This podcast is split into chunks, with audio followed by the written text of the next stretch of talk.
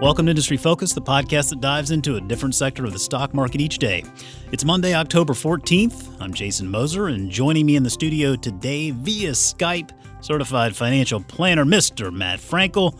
Matt, how's everything going? Pretty good. The weather's finally starting to turn for the better down here. Yeah, you know it's uh it's cooling off. Uh, it's cooling off up here too. It's starting to feel good. I love the change in the seasons. Um, I'm a fan of fall.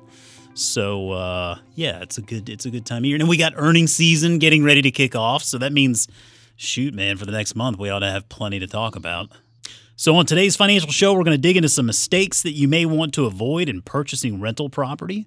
We're going to have more of what's the last stock you bought and why. Of course, we'll have a couple of stocks for you to watch for the coming week.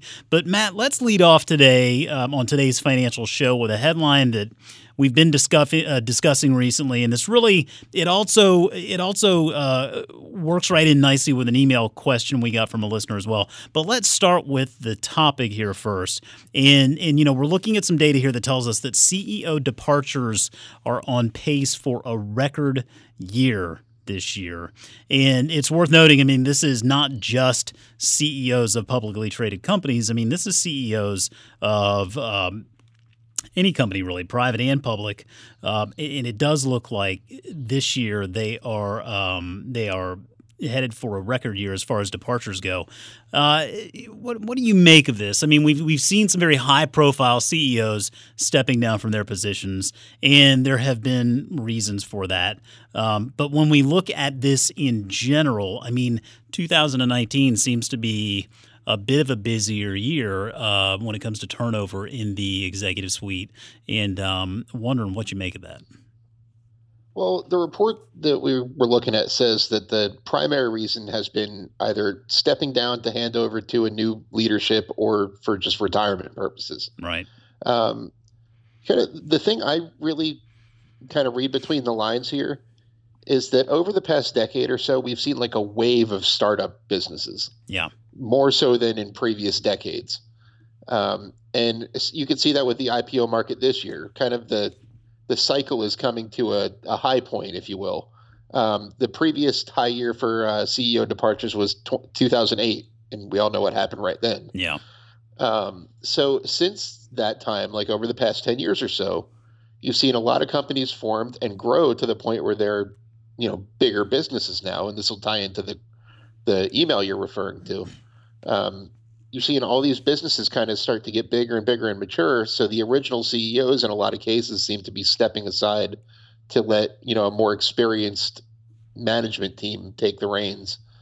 Um, it's it's not uncommon in the startup world.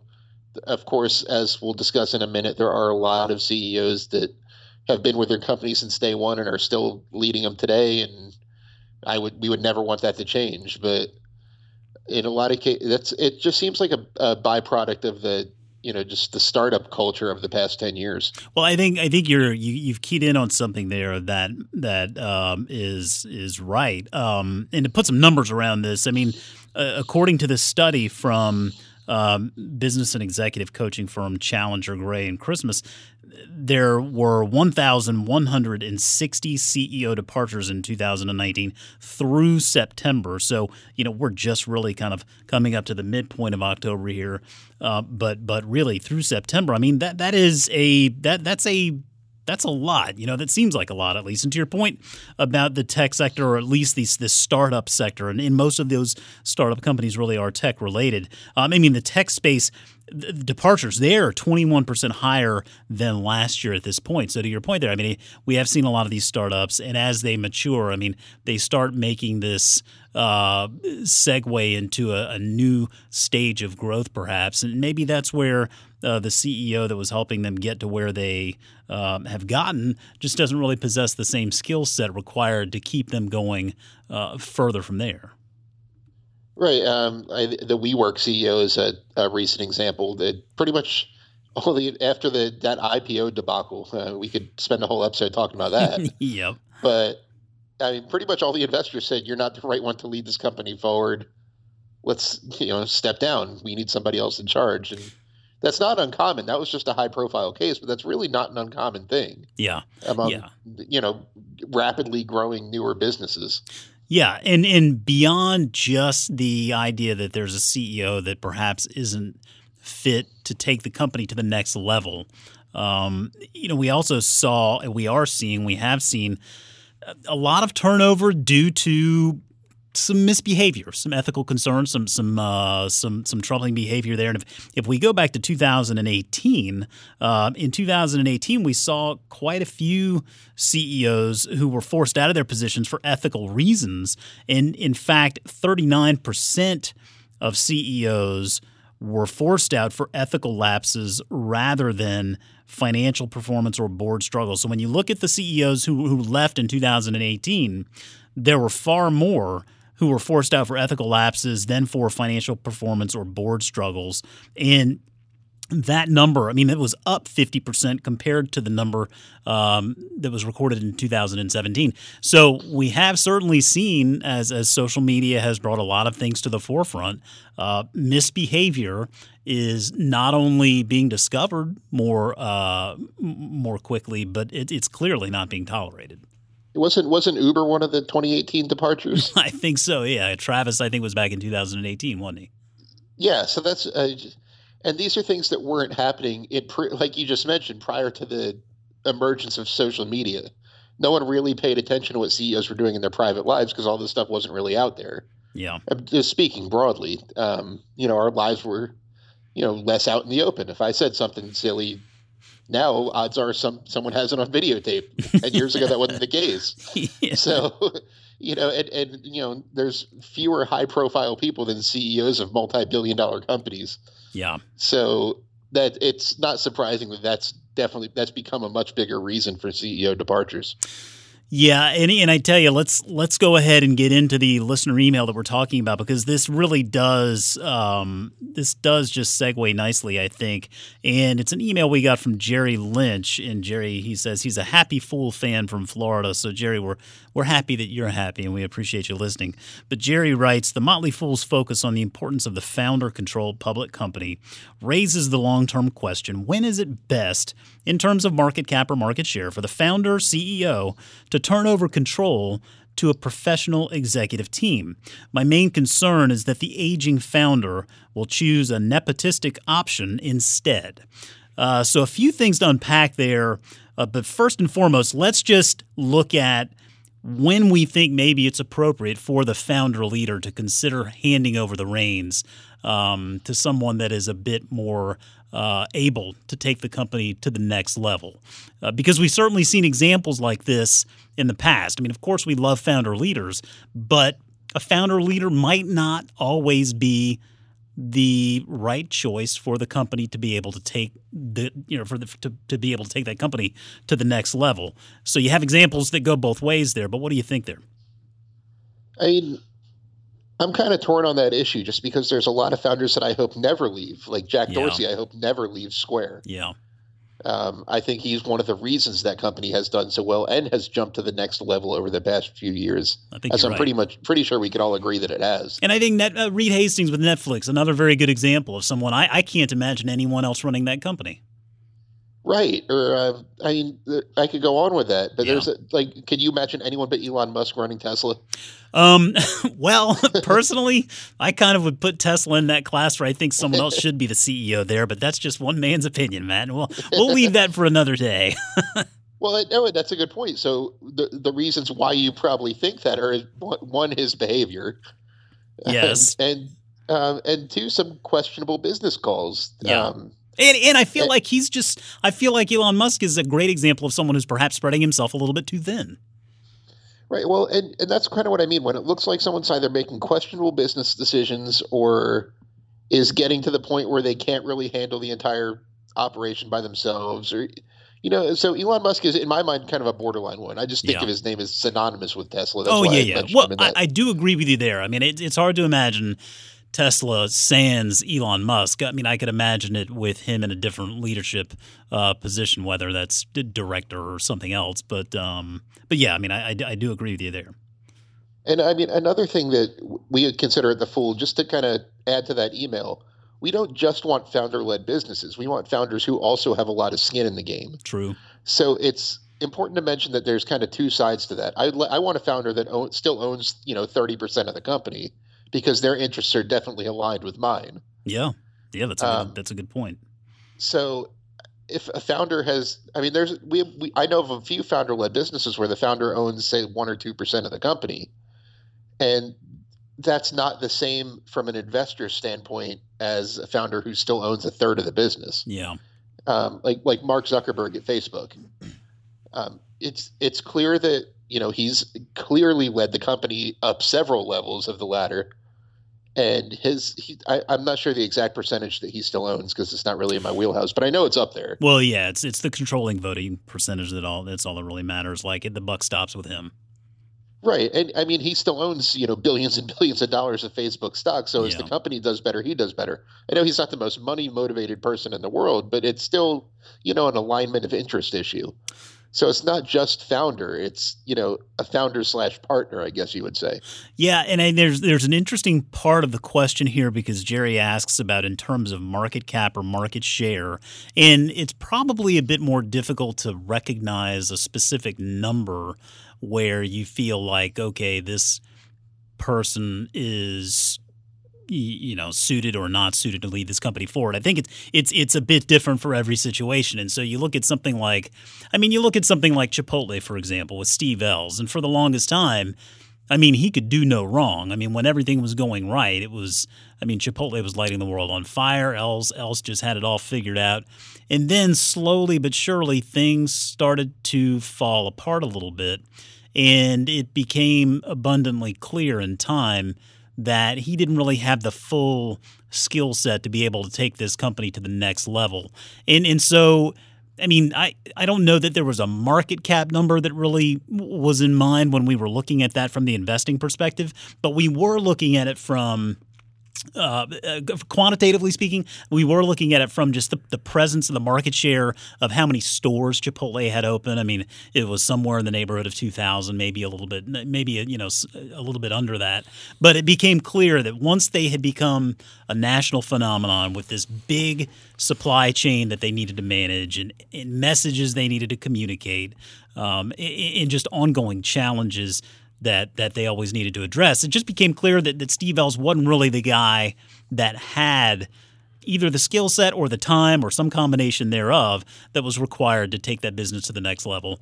Um, and, so, you know, you, you fast forward, you bring in Brian Niccol, and it's just been an amazing comeback story for that company. And, and I attribute some of that to the, to the fact that, that Niccol has that exposure to the quick service restaurant space with with Taco Bell, he was able to bring over some of those philosophies, some of those ideas, that experience, and and marry that into a strategy for Chipotle that while it pursues a little bit of a different market in fast casual, a, a lot of those strategies still ultimately hold hold true. And and we've got what we've got today, a company that seems like it's rebounded nicely and is it is continuing that that onward uh, upward trajectory.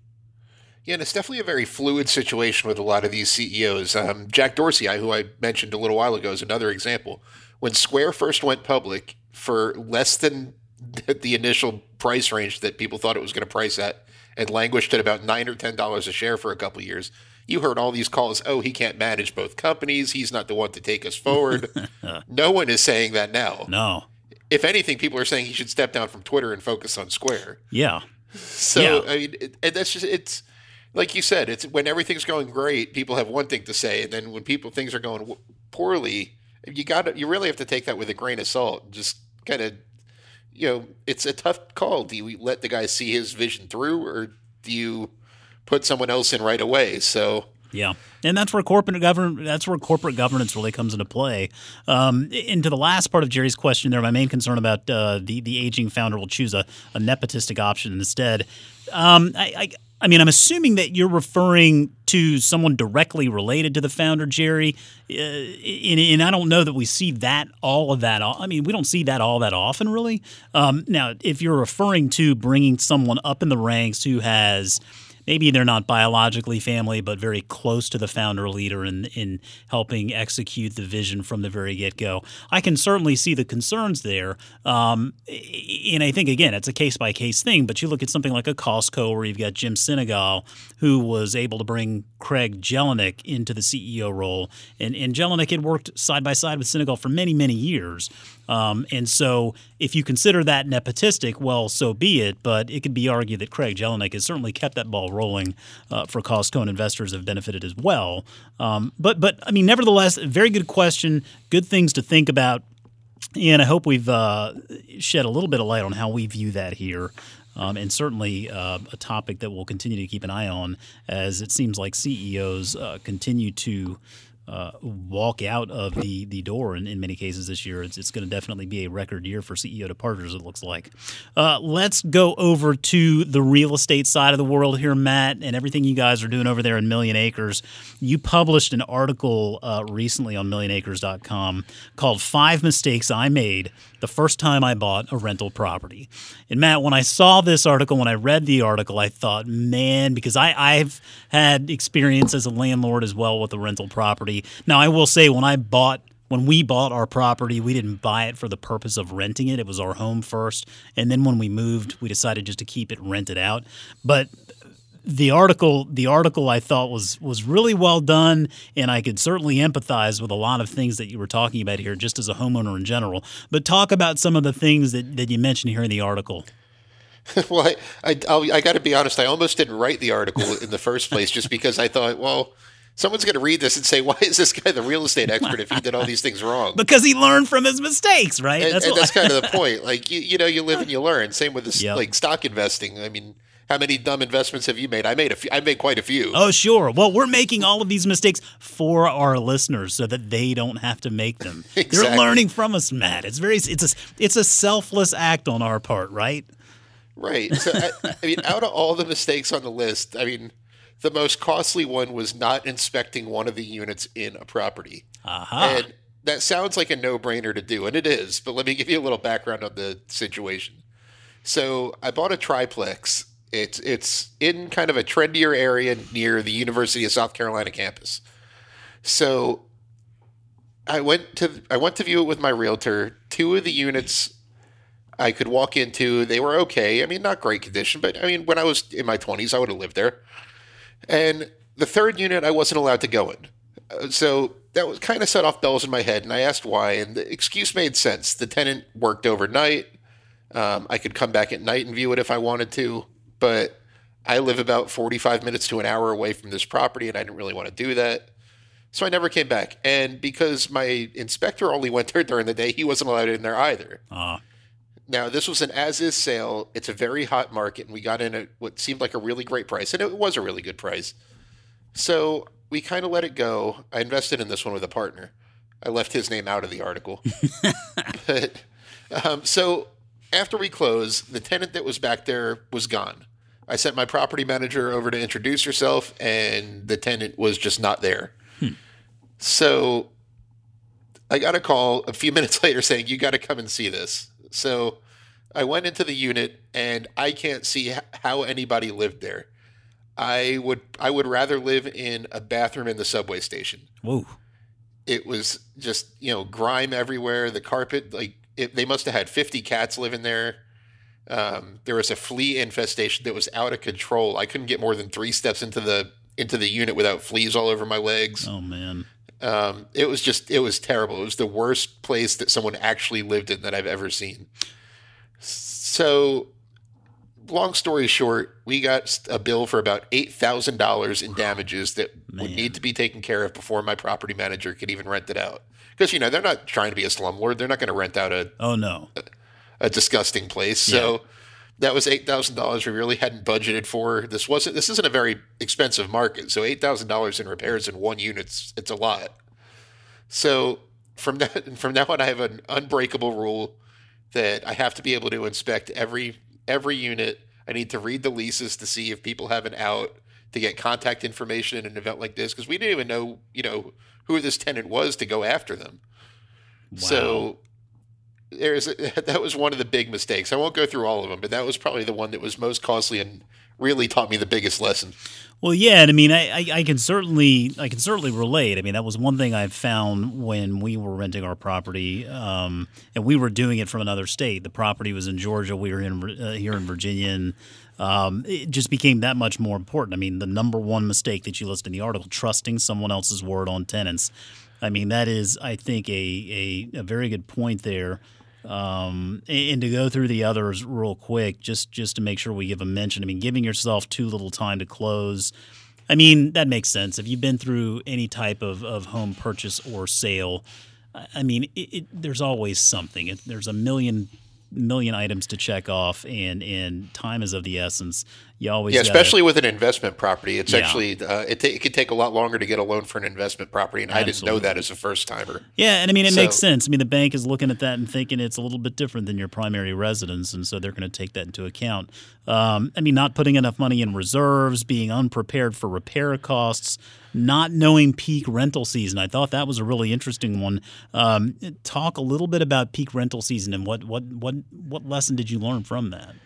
Yeah, and I, I, I, I just didn't understand how much this varied from market to market. Okay, Um, like I said, we're it's a trendy area right near the college, so I knew our tenants would be students, but I really didn't think that, you know, after the second week of August, it would be impossible to rent. So, I mean, it, college students like to secure their housing in you know June, July, somewhere in there. Some some will go into August. So we closed on the property specifically in time to get it ready for the school year. But that one unit that needed eight thousand dollars in repairs also needed three weeks to get the repairs done. yeah, I can imagine. So it wasn't ready until school was already back in session. And if you have a two bedroom unit on a college campus, students are your market. Yep. That's that's really it. Yeah, All I, all I can really hope for is somebody to get kicked out of their own place to have a to have a tenant to move in. So know your market. rental se- yeah, know your market. I mean, in a in like a tourist market or um, I mean, rental season depends where you are. I mean, if if it's a family home, you're looking at early summer. That's when people want to want to move yeah. you know, when the kids just get out of school. So you know, know, know your market. It depends on the area you're in and the type of the property. So definitely something to think about that I really didn't con- even consider the first time. Well, very good points there. And certainly for everything else you guys are doing over there, check out millionacres.com. And we'll make sure to tweet that article out on the Industry focused Twitter feed. Uh, speaking of the Industry focused Twitter feed, let's jump into um, another installment of What's the Last Stock You Bought and Why? This has really turned into a nice little segment for us here, Matt, because, man, our listeners just love telling us the last stock they bought and why, and we want to hear it. So we've got a few more for you today, and we've got one from uh, Jason Ruse at Ruse Brews. He says, GT, low PE, low dividend, payout ratio. Uh, what else does he say here? He says every car on the road has tires, some more than four, long term, forever hold, dripping more shares. And for those of you not recognizing, the ticker GT is the Goodyear Tire and Rubber Company. And absolutely, hey, cars got to have tires and they don't last forever. Good call, It's a Jason. great, great kind of portfolio staple. Yeah, I like that. Uh, from Nate at Nate Duchesne. He says, very boring, but W A L. And we're talking about Western Alliance Bank Corporation. Nate says, very boring, but WAL so cheap by the numbers right now. Thanks, Nate. And finally, we've got Old School Mike at O School. And he says, last stock, MKC McCormick. Why? Because you told me to. Mike, I love it. I love it, man. I own it too. I'm right there with you. Good purchase. I think that's one you'll want to own for a long time to come. So, hey, listen, what's the last stock you bought and why? Make sure and drop us a line at industryfocus@fool.com. Hit us up on Twitter at MS, MF Industry Focus. Let us know the last stock you bought and why, and we'll gladly read it on the show. Okay, Matt, let's wrap up things here for the week. We've got, as always, one for our listeners to watch.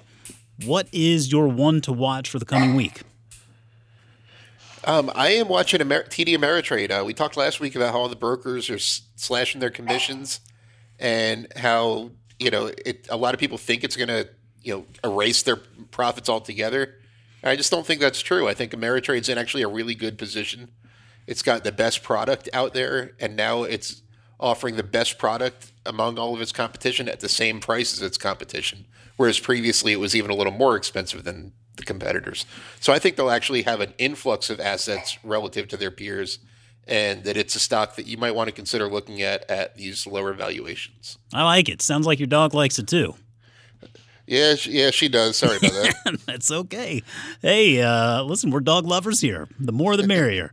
Uh, my one to watch. You may have seen the headlines here uh, late last week. IAC Interactive Corporation decided to go ahead uh, and confirm what we thought they might do. They're going to divest their ownership in Match Group, and Match Group is, um, of course, the company that owns a lot of those different dating properties.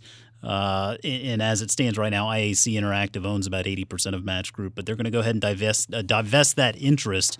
Uh, now, that that is not something that is um, a problem for IAC because thankfully they own a number of different uh, brands and properties in the media space and elsewhere. Uh, they also own things like Angie's List and Home Advisor and Vimeo and Dotdash. Uh, the revenue is generally uh, it's primarily generated from the match business and Angie Home Services. Uh, but um, you know, this is a company with a long track record of making a lot of great investments and then realizing a lot of great gains on those investments. And shareholders all along the way um, are winning as well. I mean, the, the three-year chart here, the stock's up 260 plus percent. Uh, so I think, if anything, it's kind of interesting that it gives – it gives investors a reason maybe now to own both Match Group and IAC uh, Interactive if they want. Uh, but as an example of a new investment that IAC recently made, they just dropped $250 million uh, into the car sharing marketplace Turo. Uh, which I think is really cool. Uh, you've got Barry Diller, who's the chairman and senior executive. He's been with the company since 2010. Insider ownership uh, just under 10%, or just under 8%, I'm sorry, there. Um, and so I think that given the track record they've developed, the investments that they've made, uh, IAC Interactive is a really it's a neat looking business, and I would not let the fact that they're divesting uh, their interest in Match Group uh, deter you from considering it as an investment. I mean, if anything, I think it gives investors maybe a reason to own both of them now. But uh, IAC, going to keep that one on the radar. Matt, thanks again for joining us this week. It's always great having you. Yeah, always fun to be here. Okay, and as always, people on the program may have interest in the stocks they talk about. The Motley Fool may have formal recommendations for or against, so don't buy or sell stocks based solely on what you hear. Today's show is produced by Austin Morgan. For Matt Frankel, I'm Jason Moser. Thanks for listening, and we'll see you next week.